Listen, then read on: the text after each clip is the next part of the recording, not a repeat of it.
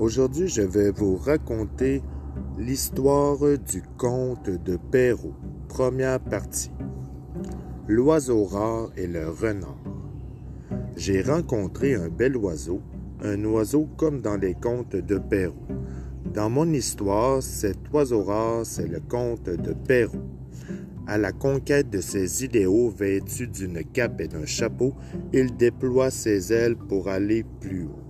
Il danse et se déhanche dans son habit du dimanche, tout là-haut, juché sur sa branche. Il reprend son envol avant que celle-ci ne flanche. Un bon soir, l'oiseau rare invita le renard. Celui-ci n'espérait pas tant de sa part. Sans être au bord du désespoir, il arrêta aussitôt de broyer du noir. Aubergiste, apporte-moi à boire. L'oiseau rare m'a éclairé de son phare. Bourré de bonheur, j'ai envie de croire que tout cela n'était pas illusoire.